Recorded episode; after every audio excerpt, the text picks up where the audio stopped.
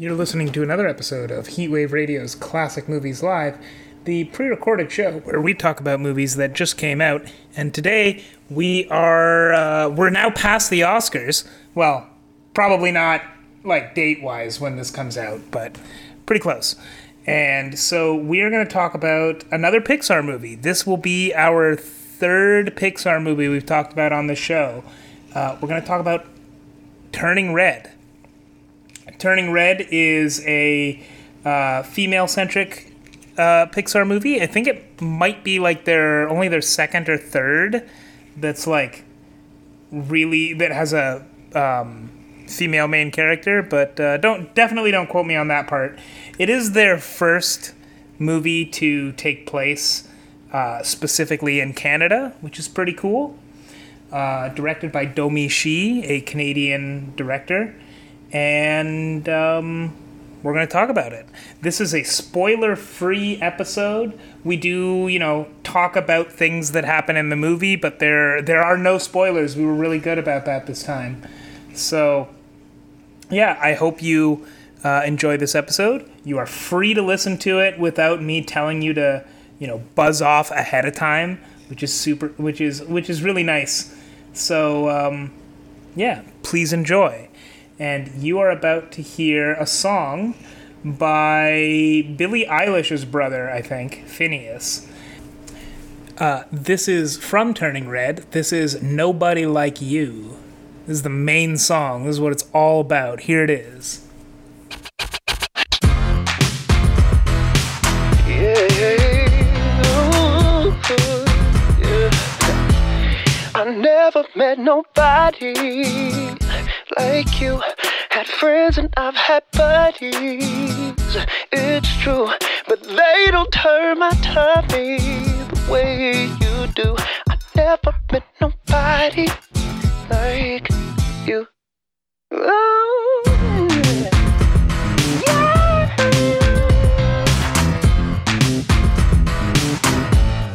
You never not on oh my mind.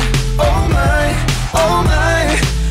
Not by your side, your side, your side. I'm never gonna let you cry,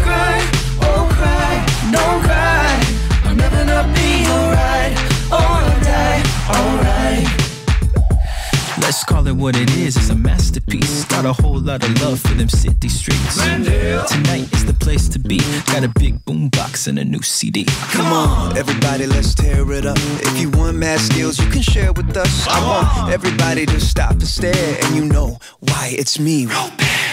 Woo! Uh. Yeah. You're listening to another episode of Heatwave Radio's Classic Movies Live, the pre recorded show where we talk about movies that just came out. And today we are going to talk about. Um, this is our. We're going to talk about our second or third Pixar movie. I can't. No, we did an episode on Soul, so this will be our third Pixar movie. Um, with how many Pixar movies there are and how like ubiquitous in culture they are like every single year. I'm kind of surprised this is only our third one. Yeah, it's uh, it's I, I mean it, it feels like a lot of his, a lot of Pixar. Oh, I guess it's because it I, they kind of lump into like Disney animation to me in my head, so it feels like we've seen like so many, but in actuality, it's, it's like half that number, if even. It might be Yeah. It's it's so like um I've sort of I've, I mean I've got my own like personal gripes with Disney animation and the last couple of like 3D ones they put out have been good, but it's really sad to me that I think in probably 2012 I think was the last traditionally animated Disney animated movie. Mhm. um, whenever Winnie the Pooh was. And like, I have enjoyed thoroughly like Tangled and Moana and um, Raya and the Last Dragon. But like, they're. They're also 3D animation. They're sometimes they like air a little bit close to Pixar's style of animation, but it used to be that like Disney and Pixar were very easy to differentiate just because Pixar was 3D animation and Disney was 2D animation. And um, it's a little sad that Disney isn't 2D animation anymore because they were like a big powerhouse in that market. And now there's just not that much. There still is 2D animation, but we've lost like the biggest 2D animation studio.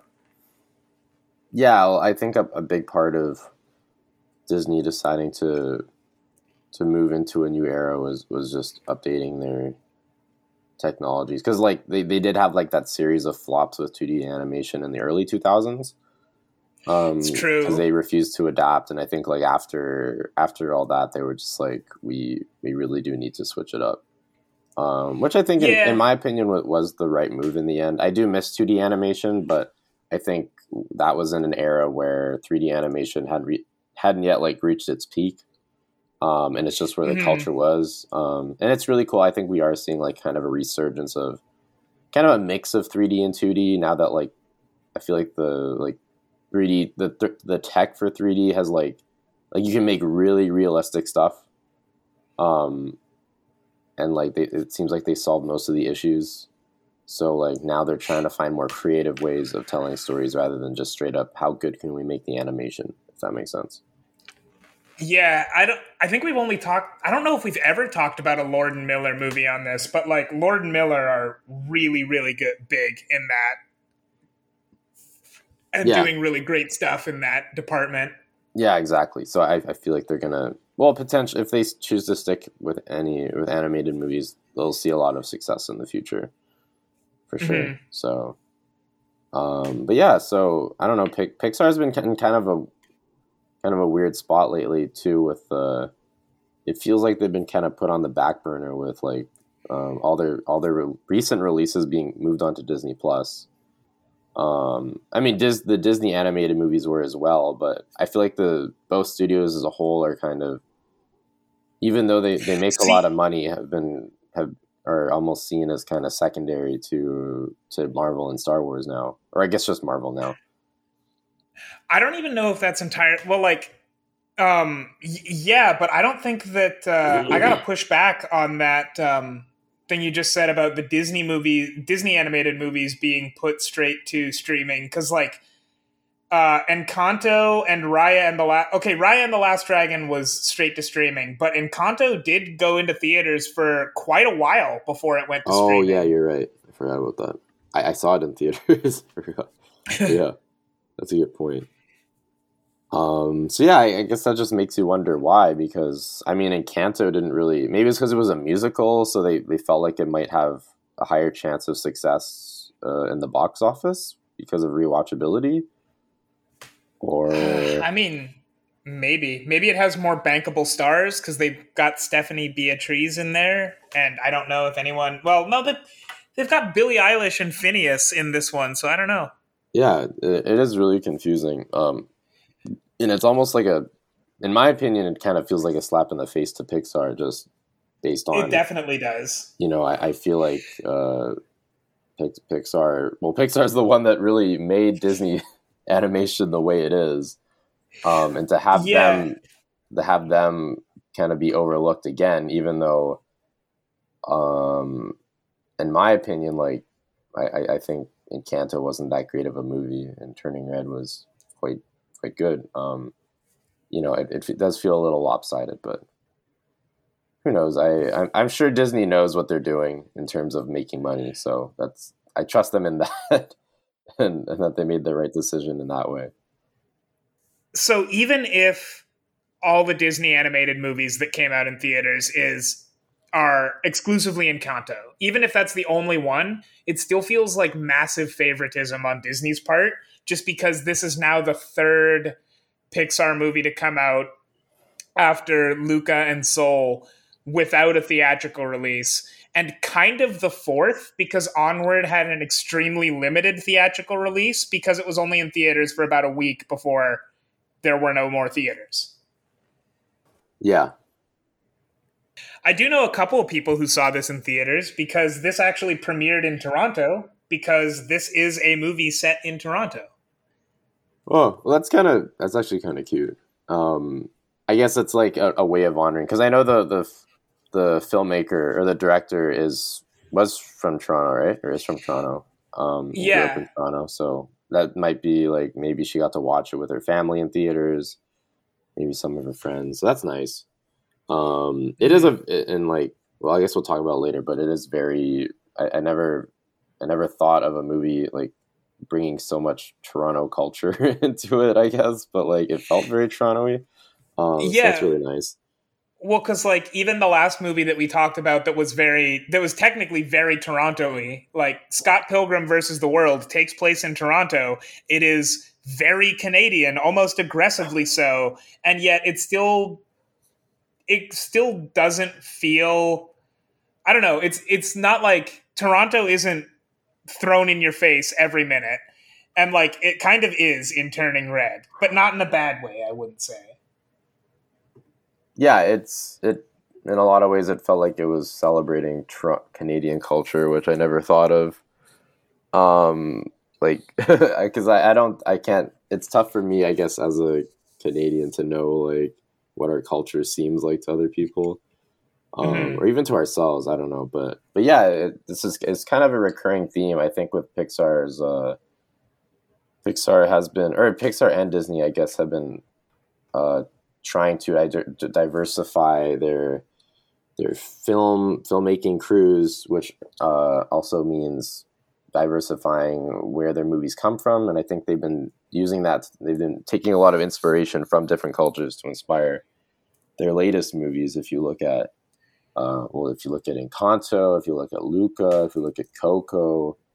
Uh, Honestly, even if you look at Soul, because I know that Soul is, I mean, Soul takes place in New York, and it's not like it's introducing people in America to a very foreign culture, but it is very rooted in like specifically New York, and then also jazz and um, a little bit of African American culture just in that area. So like Disney does do well, Disney, Disney and Pixar, I guess in this case yeah, Disney and Pixar do like a lot of world building in and like they put a lot of they put a lot of care into making sure that whatever they're depicting is depicted well. And I don't know if it always is, but like they're definitely putting a lot of effort into that aspect of their movies. Yeah, I remember stuff like reading about how uh, like they've been doing it for a while. Like with Ratatouille, they would they flew out their animators to to France for like I think a couple weeks just to literally just hang out and eat and like look for inspiration in the styles of France and stuff like that. So, uh, you know that that stuff isn't cheap. So like, they they do Mhm. really they do really care about getting an accurate, um, I guess an accurate look at at the culture they are adapting into film so that they they honor um, you know the people whose culture they're they're uh, using so which I, I I think is really cool Yeah, Um, and I think that's really important because, like, I mean, this is an extremely tiny example, but I don't know if you've ever seen the movie Yes Man uh, with Jim Carrey and Zooey Deschanel. I it's like, have, okay, yeah. Uh, there's a scene in that where they go to Lincoln, Nebraska, which is where I'm from, and like in Lincoln, Nebraska, like they they show the Lincoln, Nebraska airport, and it is specifically not the Lincoln, Nebraska airport. In fact, I think it might be a terminal in the Chicago airport, and I am very familiar with both of those airports. So I was like, "Oh, this is just wrong." And it immediately takes me out of the movie. And like, it's Yes Man. It's not a movie that you need to be super invested in anyway. But like, imagine that a movie is like depicting like imagine that you're from i don't know colombia and a movie is depicting colombia but nothing about the movie is colombian. That would take you super out of it. And i mean i have one colombian friend who watched encanto and felt like that was a good representation of colombia. So like it's important to do that. Yeah. No I, I think it's uh like that's i think that's an advantage with uh, animation too is that like you know for a movie like yes man if they actually wanted to film at the nebraska airport there's a lot of things to consider like like does it fit in the schedule of the shoot? Does it are are the, do they allow shooting at the nebraska airport? Yeah. Um, stuff like that, right? Like, whereas animation, like animating, well, I'm going to use airports as an example again, but like animating two airports, like, doesn't really change the budget, so they could they can more faithfully adapt whatever they want, um, Mhm. because like it wouldn't really cost a, much difference. So they would just have to look, they would just have to maybe hang out there for a bit to like make sure they get it. So, Mhm. um, yeah, I, I I think that's a cool advantage of animation and why I guess movies like these do really work for Pixar and Disney, at least so far. Um, and uh, yeah, and I I would say it, it, it worked really well for Turning Red, in my opinion. Um, yeah, and like I know we've mentioned the name a bunch now, but just in case anyone was still unclear, we are about to talk about Turning Red, the Yeah. new Pixar movie that dropped at this point. I think it's like a week ago as of this recording, maybe a little more than that. yeah, last well, yeah, nine days, I guess. Um, yeah, uh, do, do you want to tell us a bit about the movie, John? So, uh, Turning Red is about a girl named Meilin who lives in Toronto, and she is her family runs a shrine. I think it's the Lee family shrine. I can't remember their last name. I think it's Lee. Um. Anyway, they run a shrine in Toronto, and um, around this and this movie all takes place when she's about 13 so like she's going through puberty. And um, she finds out that all of the girls in her family uh, can turn into giant red pandas. Or like I, I mean i guess giant red pandas because red pandas are usually very small. But like giant red pandas and when they feel strong emotions and like those emotions can be anything but like if they get too emotional in any way they can uh, they turn into a giant red panda and so she has to deal with this um, while also you know just being at high school and more importantly uh, there is about to be a concert by a boy band that's kind of like an NSYNC stand-in. Uh, they are I can't remember. They're four, called Four Town, and she really wants to go to this Four Town concert with her friends, but her mom doesn't want her to. So she has to like figure out how to go to this concert while also juggling the fact that she can accidentally turn into a giant red panda uh, on a whim and it's all about her like coming to terms with both of those things and most importantly getting to see a cute boy band Yeah, it. uh, I honestly like. Funnily enough, it really. It actually like even though it's like a, a 2002 throwback movie, it actually still feels very uh similar to today. Like because I, I kept I kept seeing the boy band stuff, and it made me think of BTS and like. Um, like my sister's a really big BTS fan right now, and, then like the, it was like the exact same like kind of reactions to to uh I guess boy bands in general. Um I don't know if they were a thing in like the 2010s but or like early 2010s, late 2000s. Um and it was like a phase that died out and, and it's just coming back now. Um but yeah, it's it's an interesting plot point for sure.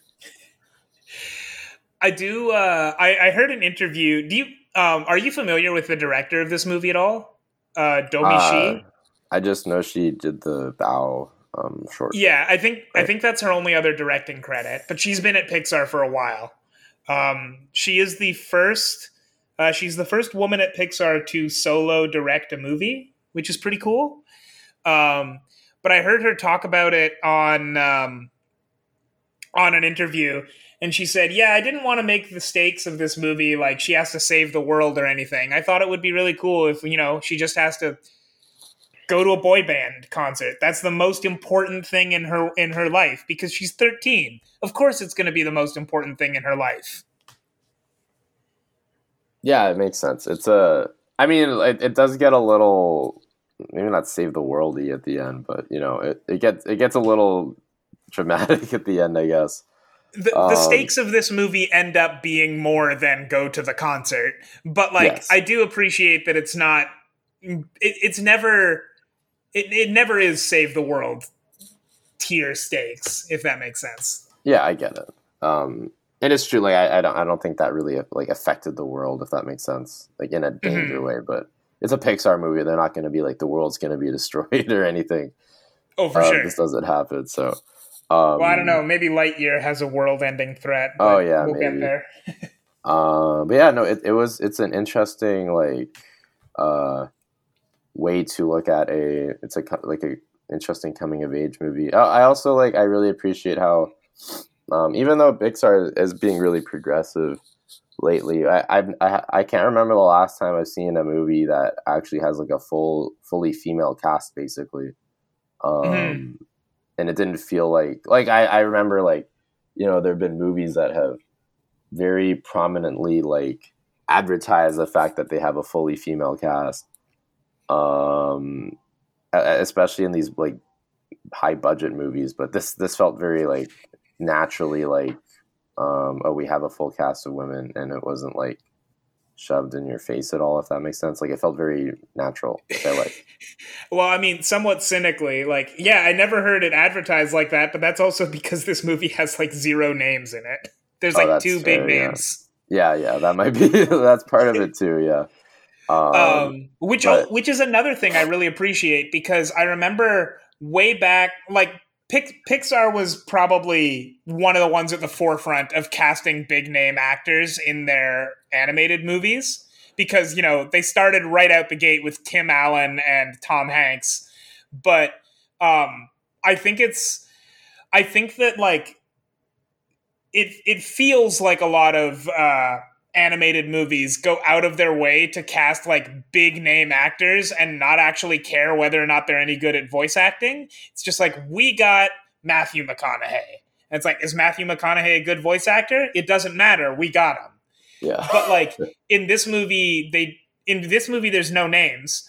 And like uh, like there's no huge name A-list Hollywood stars, which um, means that they clearly just cast people for their abilities. And I really like that in voice acting because I feel like there's a lot of uh, there's a lot of voice actors who get a lot of work but don't get appreciated to the level that they really should because like voice acting is super hard and you know someone like Tara Strong uh, is not a name like she's she's not a huge name except in the voice acting community and she really should be because she does like such good work but also she's not in this movie so she's not specifically relevant to this point but still. Mm. Yeah, I, uh, I I do really like uh, like I, I don't like Pixar as a brand is strong enough to not need uh big voice actors like um I mean it's really nice like to have like great voice actors in their movies. Like I I, I thought Amy Poehler was like amazing in Inside Out even though she's not like a huge Mhm. name or anything. Um or Jamie Foxx in Soul was amazing too right? But like I wouldn't say like I think if the movies the like the movie is a good enough selling point for me and uh once I Mhm. feel like once you get into it, it doesn't make that much of a difference I guess. Um and I thought it worked pretty well in this movie. I, I I wouldn't say there was like any roles that I loved loved. Um there was one I didn't really I, I feel really bad for this actress. I what's her name? She was in Shang-Chi too. She plays the grandma. Um, no that was that is not the person who was in Shang-Chi I think because really their voices played sounded really similar I know. I had to look it up too. I think so. The one that I was thinking of, and maybe the one that you were thinking of as well, was Michelle Yeoh. yeah But the person who was in this movie was actually. Um, I am not able to find her right now. oh Uh, she was from. She was in the movie Daredevil, or not in the movie. She was in the series Daredevil. Um, she was played by. oh yeah you're right she wasn't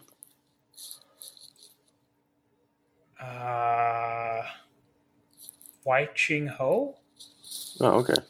Uh, well, now I feel bad about saying that because I thought I thought when I heard I when I heard that voice, I thought of Michelle Michelle Yeoh, and it really stuck out to me. I didn't like it that much. Um, because she also played a, as like a similar like she played the grandma. What was it? Grandma Crazy Rich Asians, right? Yes. I want to say, and I yeah. So I, I felt like that was like I was like, oh my god, like same role again, kind of. Um, yeah. Anyways, um, overall, I, I thought the voice acting was pretty good. Uh, but what, what did you think? What did you think of like the general like plot? I guess and the emotional Um. I thought it was great. Like I, I tend to like these slice of life type move. Like I tend to like slice of life type movies anyway, and I really liked the. I really liked this one. Um, you know, being about uh, a young girl that's like just sneaking around behind her parents' back, doing just being rebellious, but in like in in a way that um it's kind of funny because like she's not being rebellious by doing anything super bad. She's just being rebellious by like having fun without her parents knowing. Like she she um what happens is she finds out that she can control how to turn into a red she early on she like masters uh she like gets control over when she turns into a red panda and when she doesn't. So she just like uses that to um take pictures with kids and raise money so she can go to this concert. But like she's still a huge nerd so she's always like trying to raise more money and like mathing out exactly how much they need to do how much work they need to do at any given time. And like i really i, I really appreciated that because like you know i get super uh I, I get super like into I, I i get like super workaholic about stuff like this too. So I, I thought that was kind of cool to see someone who, you know, she's not actually breaking bad. She's just uh, doing something that she decides she's passionate about and then takes it way too far. And like, Yeah, like- I, I, I thought that was cool. like teenagers usually do. like, Yeah, exactly. yeah it, it was a it was a really fun way of kind of i mean it, it, it it's i guess obviously it's that's the point of the movie but yeah it's a fun metaphor for for exaggerating the what what i guess the process of puberty and uh and also like kind of growing up and like seeking out who you want to be um Mhm. and stuff like that so yeah it, it was uh i mean maybe like i one one problem I kind of have with with this kind of plot though is just is just like, um, I feel like a lot of movies related with related to Asians, if that makes sense, are focused around how the the child is disappointing their family, if that makes sense. Mhm. Um, and I feel like like obviously it's like made by an Asian filmmaker, and like so this isn't like, um, but it like it's a very it's a personal story and stuff but i'm i guess i'm kind of getting uh it, it's it's a little it feels a little derivative if that makes sense. Um even though i thought it was told very well like i i, I feel i saw the same thing with like crazy rich asians. I feel like that other movie with Awkwafina was- had very similar themes. Um the farewell. Mhm. um there's another one recently. I'm trying to remember it. Oh i guess shang-chi right? Shang-chi's Yeah. kind of the same thing too yeah.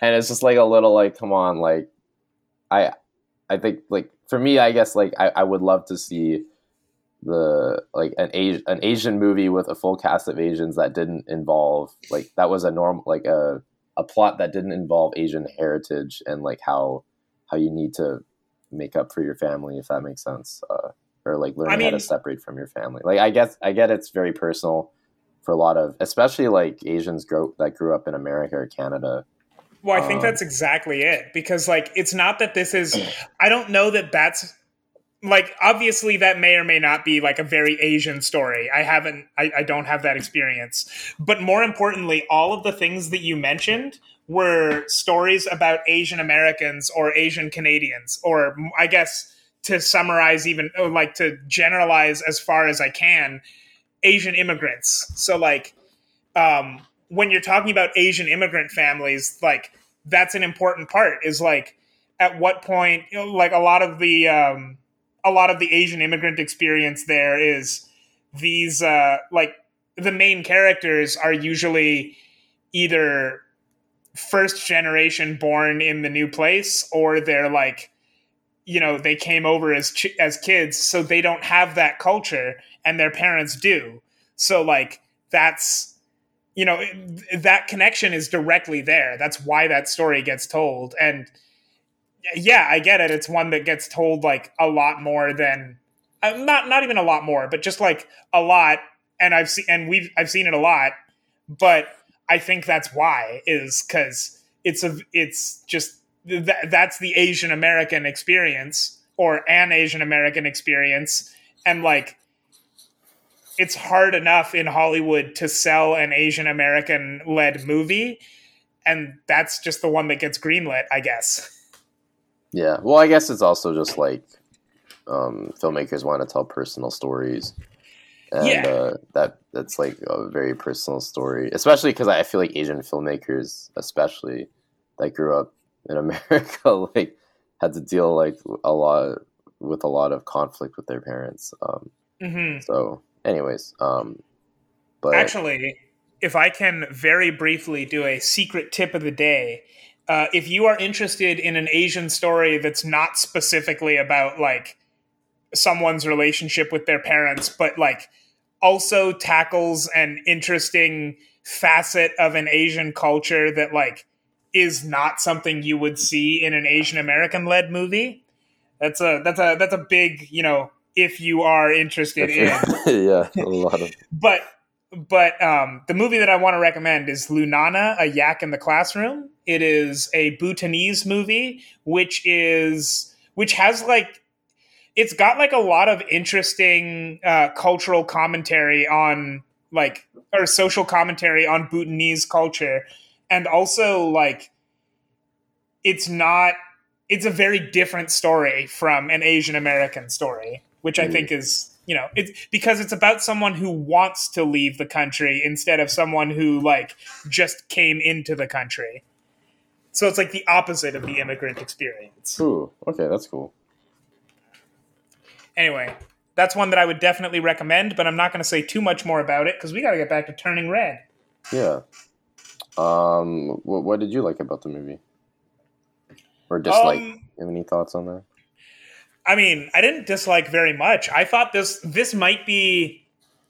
I personally think this is my favorite Pixar movie since Up. Like, I really, wow. really liked it. Um, I thought it was like it was. It was a story that I found that like to me it was it was so, I, I found it at least somewhat relatable as much as I as a 30 year old man can uh, relate to a prepubescent girl. So like obviously not super not not like a hundred percent, but there's like enough in there that I thought was relatable. So I thought that was really cool. The world was really fleshed out and like a lot of had a lot of stuff in it. I thought that the I thought that the metaphor of turning into a giant red panda was really clever, actually. Um, is pretty obvious, but I did think it was like I thought it was pretty clever of how they worked that out. Mm. Um, yeah, it's, that's that's fair.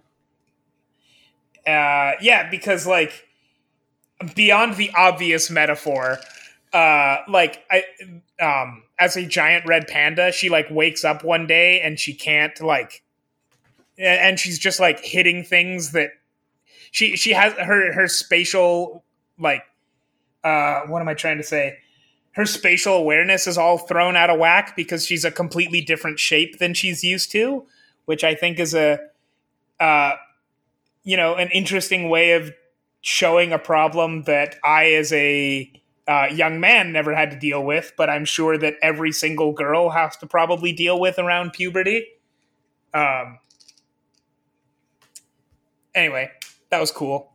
Uh, and then I liked the, I really liked the boy band in this. I thought they were super cheesy, but also like the song was so catchy. I really hope that that it, it would be an early pick for me for um, best original song at next year's Oscars for sure. I, I can't remember the song personally, but I did like they, they did they did really cheese it up with the the 2000s boy band, and I really liked it, especially with like they, they do play kind of a, a a role in the movie, like um, not not like the Without- characters themselves, I guess. without spoiling too much, there is a scene in the movie where they bring in an old Chinese shaman, and he's like, "Oh yeah, for this ritual, you just have to sing from your heart." You know, I like these songs, but but these but but your your grandma and uh, your family's a lot more traditionalist, so you know they they do the chanting. But then as soon as they said "sing from your heart," I'm like, "This is gonna come back." And everyone's gonna sing the boy band song. Yeah, I don't know exactly how it's going to happen, but that's going to be an important point. yeah, and I, I think I thought it worked pretty well. yeah, Um, I was cool very impressed at how that wor- at, at how that ended up coming back. yeah.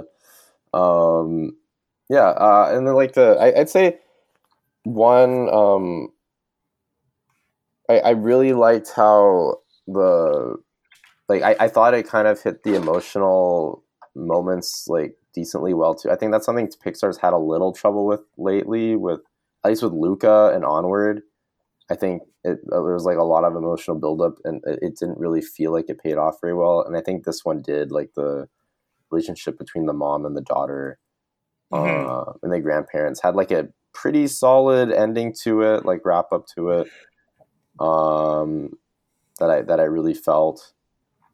Um, it, it could have been maybe done better in some ways, but like, because I, I wish there was maybe more of a relationship between like the grandma kind of comes in, and I, I thought she'd have more of a like a bigger role, but Mhm. she felt more kind of like a more of a plot. Um, how do I say this? She she felt more like a plot device in, in terms of uh, how she scares the mom, if that makes sense, rather than like an having an actual relationship with any of the characters, um, which I was Mhm. a little disappointed by. But um, for the most part, like I think it's a it, it, it really sold sold those moments to me. hmm Um, yeah. Oh, one thing I did want to say, I didn't like the side characters very much. I thought, I thought, I thought it was a little. Actually, well, okay. Well, what, what did you think about the humor? Actually, I, th- I think that's kind of an interesting thing to touch on. Um, Um, I mean, I for you. remember thinking it was. I remember thinking it was fine. Uh, but the thing is, too, I actually don't remember like any specific jokes, so there weren't that many that stuck with me. But I, Mm. I didn't, I didn't dislike it for sure. I just I remember thinking the it was just very the the jokes weren't really spaced out enough, and like it was very one after another, and it wasn't like subtle humor. Like a lot of it was like very in your face.